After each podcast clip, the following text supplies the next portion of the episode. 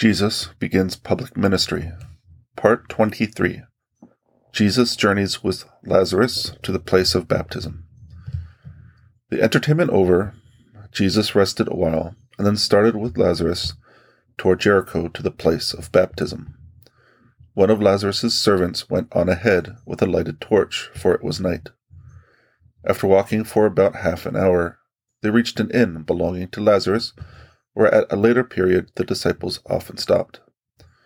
This inn must not be confounded with that other of which I have often made mention, at which also the disciples frequently put up.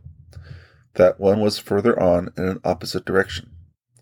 The hall in which Jesus and Mary were received by Lazarus on their arrival at his house was the same in which Jesus was stopping and teaching before the resurrection of Lazarus when Magdalene went to meet him. On arriving at the inn, Jesus removed his sandals and went barefoot. Lazarus, touched with compassion, begged him, in consideration of the rough, stony roads, not to do so. But Jesus gravely replied, Let it be thus.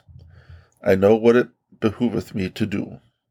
And so they entered into the wilderness, the desert, broken up by narrow chasms, stretched out before them a distance of five hours toward Jericho.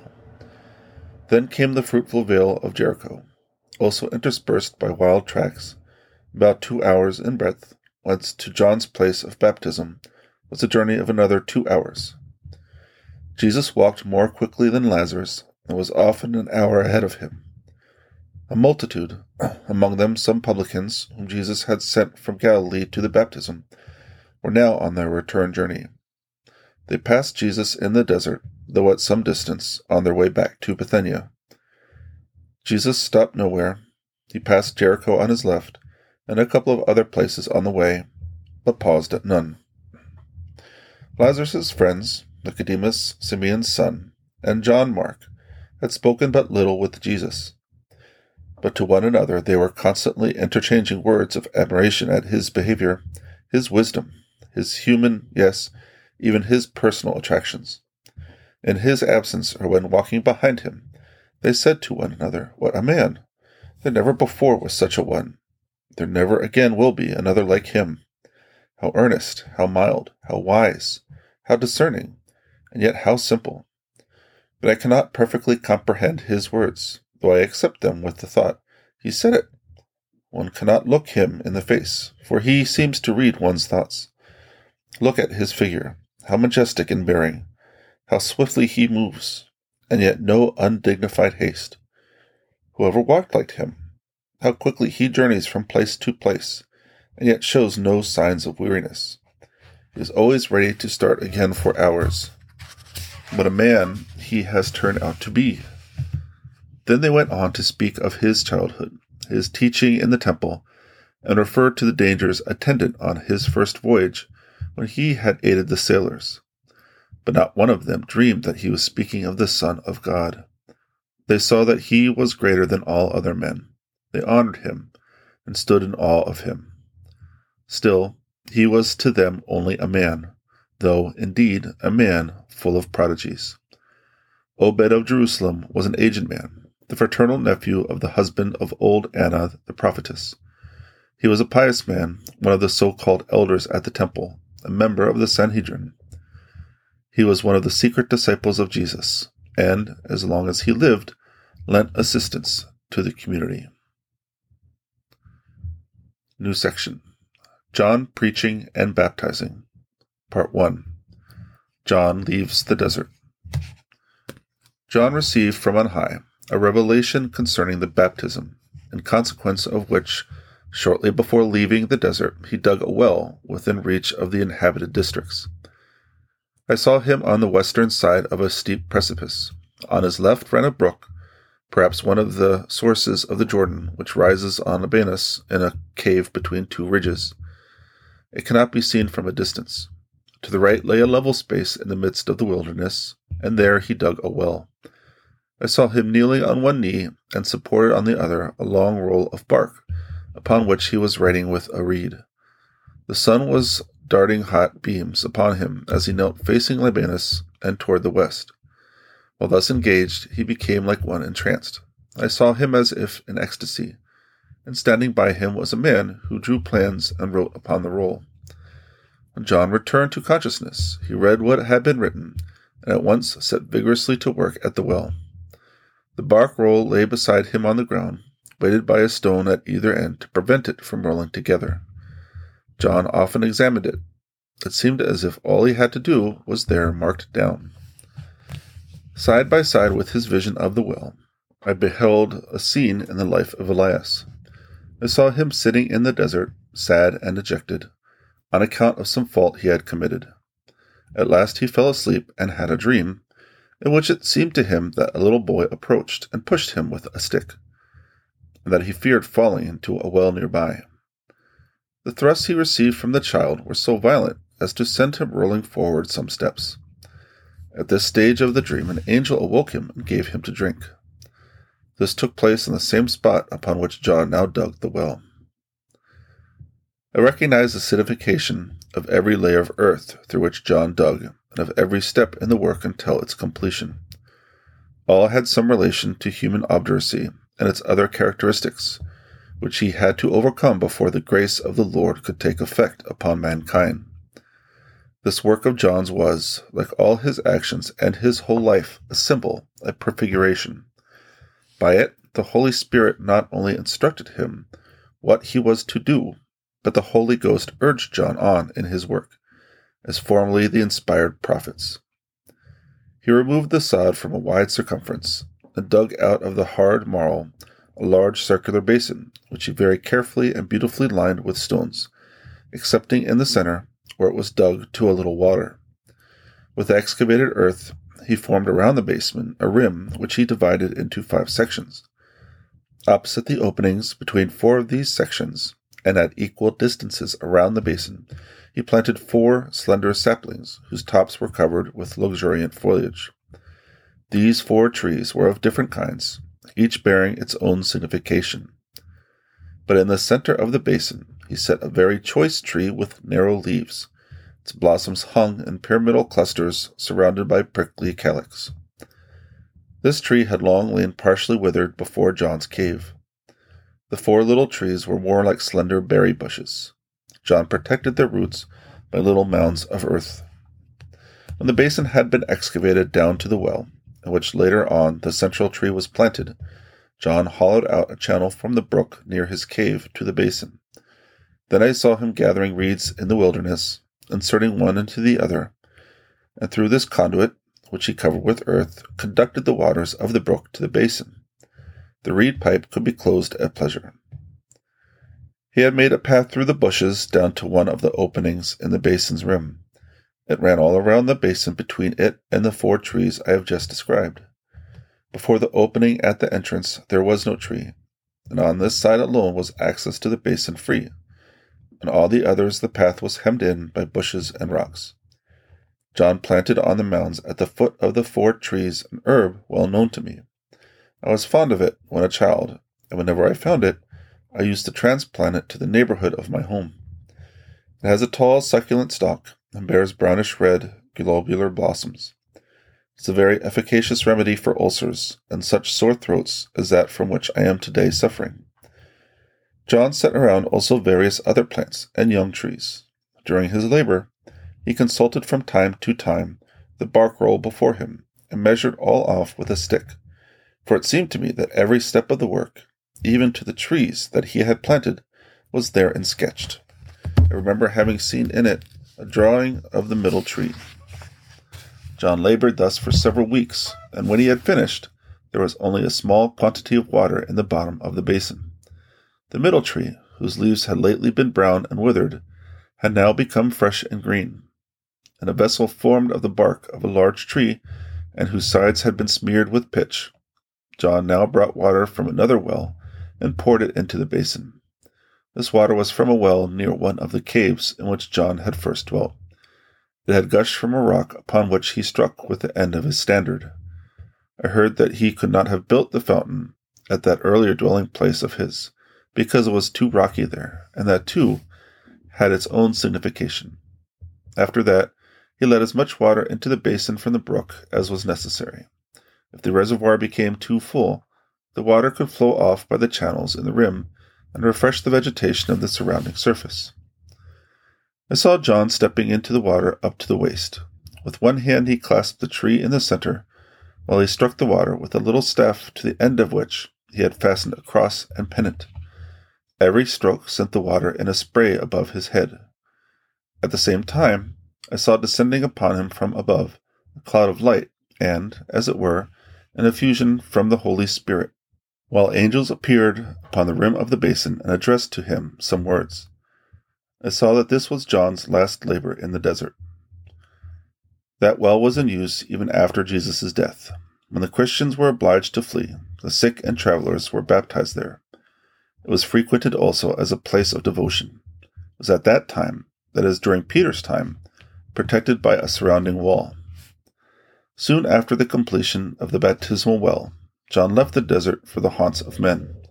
Wherever he went, he made a wonderful impression tall of stature, strong and muscular, though emaciated by fasting and corporal mortification. He presented an extraordinarily pure and noble appearance, his manner simple, straightforward, and commanding. His face was thin and haggard, his expression grave and austere, his auburn hair in curls over his head, and his beard short. Around his waist was a tunic that reached to the knee, and his rough brown mantle appeared to be of three pieces. The back part was fastened around the waist by a strap, but in front of it was open, leaving the breast uncovered and the arms free. His breast was rough, with hair almost the color of his mantle, and in his hand he carried a staff bent like a shepherd's crook. Coming down from the desert, he built first a little bridge over a brook. He took no notice of the crossing that lay at some distance, for he never turned out of his way, but worked straight on wherever he went. There was an old highway in those regions. He was near Sidessa here, and he instructed the people in the neighborhood. They were the first pagans that afterward went to his baptism. They lived in mud huts entirely neglected. They were the descendants of a mixed multitude who, after the destruction of the temple, the last one before Jesus' coming, had settled here. One of the latest of the prophets had foretold to them that they should remain in these parts until a man should come to them, a man like John, who would tell them what they should do. Later on, they removed toward Nazareth. John allowed nothing to prove an obstacle in his way. He walked boldly up to all he met and spoke of one thing only penance and the near coming of the Lord. His presence everywhere excited wonder and made the lightest grave. His voice pierced like a sword. It was loud and strong, though tempered with a tone of kindness. He treated all kinds of people as children, the most remarkable thing about him was the way in which he hurried on straight ahead, deterred by nothing, looking around at nothing, wanting nothing. It was thus I saw him hastening on his way through desert and forest, digging here, rolling away stones there, removing fallen trees, preparing resting places, calling together the people who stood staring at him in amazement, yes, even bringing them out of their huts to help him. I saw their looks of astonishment. He tarried long nowhere, but was soon in another place. He went along the Sea of Galilee, around Tarichea, down to the valley of the Jordan, then past Salem, and on through the desert toward Bethel. He passed by Jerusalem. He had never been in the holy city. He gazed sadly upon it, and uttered lamentations over it. Entirely possessed by the thought of his mission, on he went, earnest, grave, simple, full of the Holy Spirit, crying aloud the self same words Penance, prepare, the Lord is nigh. He entered the shepherd valley and journeyed on to the place of his birth. His parents were dead, but some youths, his relatives on Zachary's side, resided there. They were among the first to join him as disciples. When he passed through Bethsaida, Capernaum, and Nazareth, the Blessed Virgin did not see him, for since Joseph's death, she seldom went out of the house but several male relatives of her family were present at his exhortations and accompanied him some distance on his way. During the three months immediately preceding the baptism, John twice made the circuit of the country announcing him who was to come. His progress was made with extraordinary vehemence. He marched on vigorously, his movements quick though unaccompanied by haste. His was no leisurely traveling like that of the Saviour. Where he had nothing to do, I saw him literally running from field to field. He entered houses and schools to teach, and gathered the people around him in the streets and public places. I saw the priests and elders here and there stopping him and questioning his right to teach, but soon, astonished and full of wonder, they allowed him to proceed on his way. The expression, to prepare the way for the Lord, was not wholly figurative, for I saw John begin his mission by actually preparing the way and traversing the roads and different places over which Jesus and his disciples afterward traveled. He cleared them of stones and briars, made paths, laid planks across brooks, cleaned the channels, dug wells and reservoirs, put up seats, resting places, and sheds to afford shade in the various places where later on the Lord rested, taught, and acted. While thus engaged, the earnest, simple hearted, solitary man, by his rough garments and conspicuous figure, attracted the attention of the people, and excited wonder when he entered the huts, sometimes to borrow a tool, sometimes even to claim assistance from the inmates. Everywhere he was soon surrounded by a crowd, whom he boldly and earnestly exhorted to penance and to follow the Messiah of whom he announced himself the precursor. I often saw him pointing in the direction of Jesus who was passing at that moment.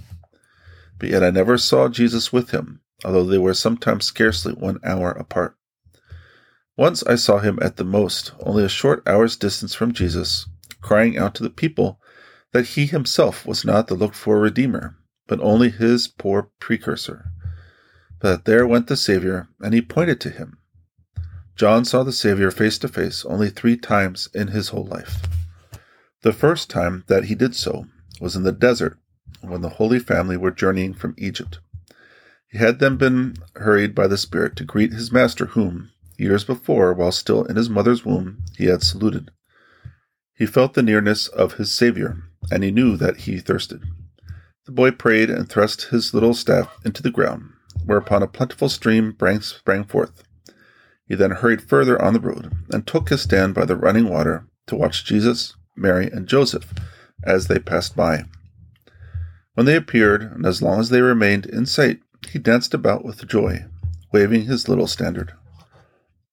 The second time that John saw Jesus was at the baptism, and third was when, at the Jordan, he rendered testimony to him as he was passing at a distance. I heard the Savior speaking to his apostles of John's great self command. For even at the baptism, he had restrained himself within the bounds of solemn contemplation, although his heart was almost bursting with love and desire. After the ceremony, he was more anxious to abase and humble himself than to yield to his love and seek for Jesus. But John saw the Lord always in spirit, for he was generally in the prophetic state. He saw Jesus as the accomplishment of his own mission, as a realization of his own prophetic vocation. Jesus was not to John a contemporary, not a man like unto himself. He was to him the Redeemer of the world, the Son of God made man, the eternal appearing in time. Therefore he could in no way dream of associating with him. John felt also that he himself was not like his fellow men, existing in time, living in the world, and connected with it. For even in his mother's womb had the hand of the Eternal touched him. By the Holy Spirit had he, in a way superior to the relations of time, been brought into communication with his Redeemer. As a little boy, he had been snatched from the world, and, knowing nothing but what appertained to his Redeemer, had remained in the deepest solitude of the wilderness until, like one born anew, earnest, inspired, ardent, he went forth to begin his wonderful mission, unconcerned about aught else Judea is now to him the desert, and as formerly he had had for companions the fountains, rocks, trees, and animals, as with them he had lived and communed, so now did he treat with men, with sinners, no thought of self arising in his mind. He sees, he knows, he only Jesus. His word is, He comes. Prepare ye the ways, do penance, receive the baptism. Behold the Lamb of God who beareth the sins of the world. The desert, blameless and pure as a babe in the mother's womb, he comes forth from his solitude innocent and spotless, as a child at the mother's breast. He is pure as an angel, I heard the Lord say to the apostles. Never has impurity entered into his mouth, still less has an untruth or any other sin issued from it. John baptized in different places. First at Ainon in the neighborhood of Salem, then at Ono opposite Bethabara on the west side of the Jordan, and not far from Jericho. That third place was on the east side of the Jordan, a couple of hours further north than the second. The last time he baptized was at Ainon, whether he had returned. It was there that he was taken prisoner. The water in which John baptized was an arm of the Jordan formed by a bend of the river to the east, and of about an hour in length. In some places it was so narrow that one could leap over it, at others it was broader. Its course must have changed here and there, for in many places I saw it dry. This bend of the river encircled pools and wells which were fed by its waters. One of these pools, separated by a dam from the arm of the river, formed the baptism place of John at Ainon. Under the dam ran pipes, by means of which the pool could be emptied or filled at pleasure. John himself had so arranged it. On one side of the pool, its waters flowed inland like a creek, and into this extended tongues of land. The aspirants for baptism stood in the water up to the waist between two of these tongues, supporting themselves by a railing that ran along before them. On one tongue stood John.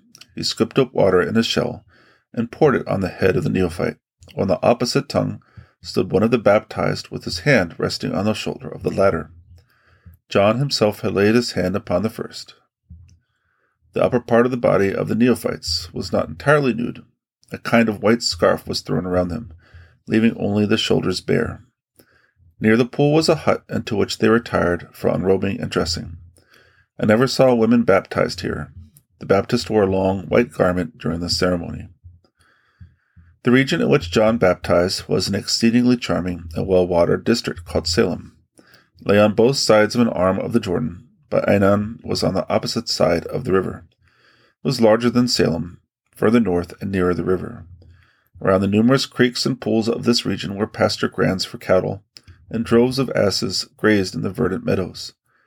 The country around Salem and Ainon was, as it were, free, possessing a kind of privilege established by custom by virtue of which the inhabitants dare not drive anyone from its borders.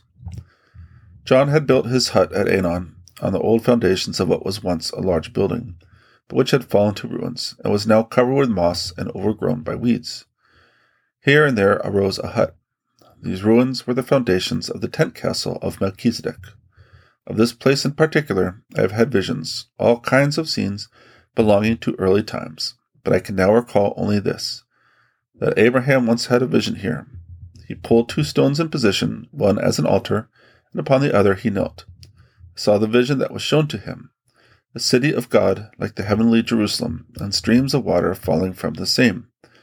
He was commanded to pray more for the coming of the city of God. The water streaming from the city spread around on all sides. Abraham had this vision about five years before Melchizedek built his tent castle on the same spot. This castle was more properly a tent surrounded by galleries and flights of steps similar to Mensor's castle in Arabia.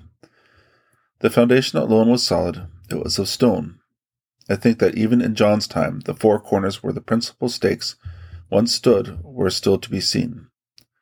On this foundation, which now looked like a mount overgrown with vegetation, John had built a little reed hut. The tent castle in Melchizedek's time was a public halting place for travelers, a kind of charming resting place by the pleasant waters. Perhaps Melchizedek, whom I've always seen as leader and counselor of the wandering races and nations, built his castle here in order to be able to instruct and entertain them. But even in his time, it had some reference to baptism. It was also the place from which he set out to his building near Jerusalem, to Abraham, and elsewhere. Here it was also that he assembled the various races and peoples whom he afterward separated and settled in different districts. Jacob, too, had once lived at Ainon a long time with his herds. The cistern of the baptism pool was in existence at that early time, and I saw that Jacob repaired it. The ruins of Melchizedek's castle were near the water and the place of baptism, and I saw that in the early days of Christian Jerusalem a church stood on the spot where John had baptized. I saw this church still standing when Mary of Egypt passed that way when retiring into the desert. Salem was a beautiful city, but it was ruined during a war. I think at the destruction of the temple before the time of Jesus. The last prophet also dwelt there a while. John, perhaps for about two weeks, had been attracting public attention by his teaching and baptizing, when some messengers sent by Herod from Chalaron came to him. Herod was at that time living in the castle at Chalaron on the eastern side of the Dead Sea. There were numerous baths and warm springs in the vicinity. Herod wanted John to come to him, but John replied to the messengers, I have much to occupy me. If Herod wishes to confer with me, let him come himself. After that, I saw Herod going to a little city about five miles south of Aenon. He was riding in a low wheeled chariot and surrounded by a guard. From its raised seat, he could command a view upon all sides as from a canopied throne. He invited John to meet him in the little city. John went to a man's hut outside the city, and thither Herod repaired alone to meet him. Of their interview, I remember only that Herod asked John why he dwelt in so miserable an abode at Aenon, and that he would have a house built for him there. But to this John replied that he needed no house, that he had all he wanted, and that he was accomplishing the will of one greater than he. He spoke earnestly and severely, though briefly, standing the while with his face turned away from Herod. I saw that Simon, James the Less, and Thaddeus, the sons of Mary Cleophas by her deceased husband Alphaeus, and Joses Barsabas, her son by her second marriage with Sebas, were baptized by John at Aenon. Andrew and Philip also were baptized by him, after which they returned to their occupations. The other apostles and many of the disciples had already been baptized. One day, many priests and doctors of the law came to John from the towns around Jerusalem, intending to call him to account. They questioned him as to who he was, who had sent him, what he taught, etc. John answered with extraordinary boldness and energy, announced to them the coming of the Messiah, and charged them with impenitence and hypocrisy. Not long after, multitudes were sent from Nazareth, Jerusalem, and Hebron by the elders and Pharisees to question John upon his mission. They made his having taken possession of the place chosen for baptism a subject of complaint. Many publicans had come to John. He had baptized them and spoken to them upon the state of their conscience. Among them was the publican Levi, later called Matthew, the son of Alphaeus by his first marriage, for he was a widower when he married Mary Cleophas. Levi was deeply touched by John's exhortations, and he amended his life. He was held in low esteem by his relatives. John refused baptism to many of these publicans.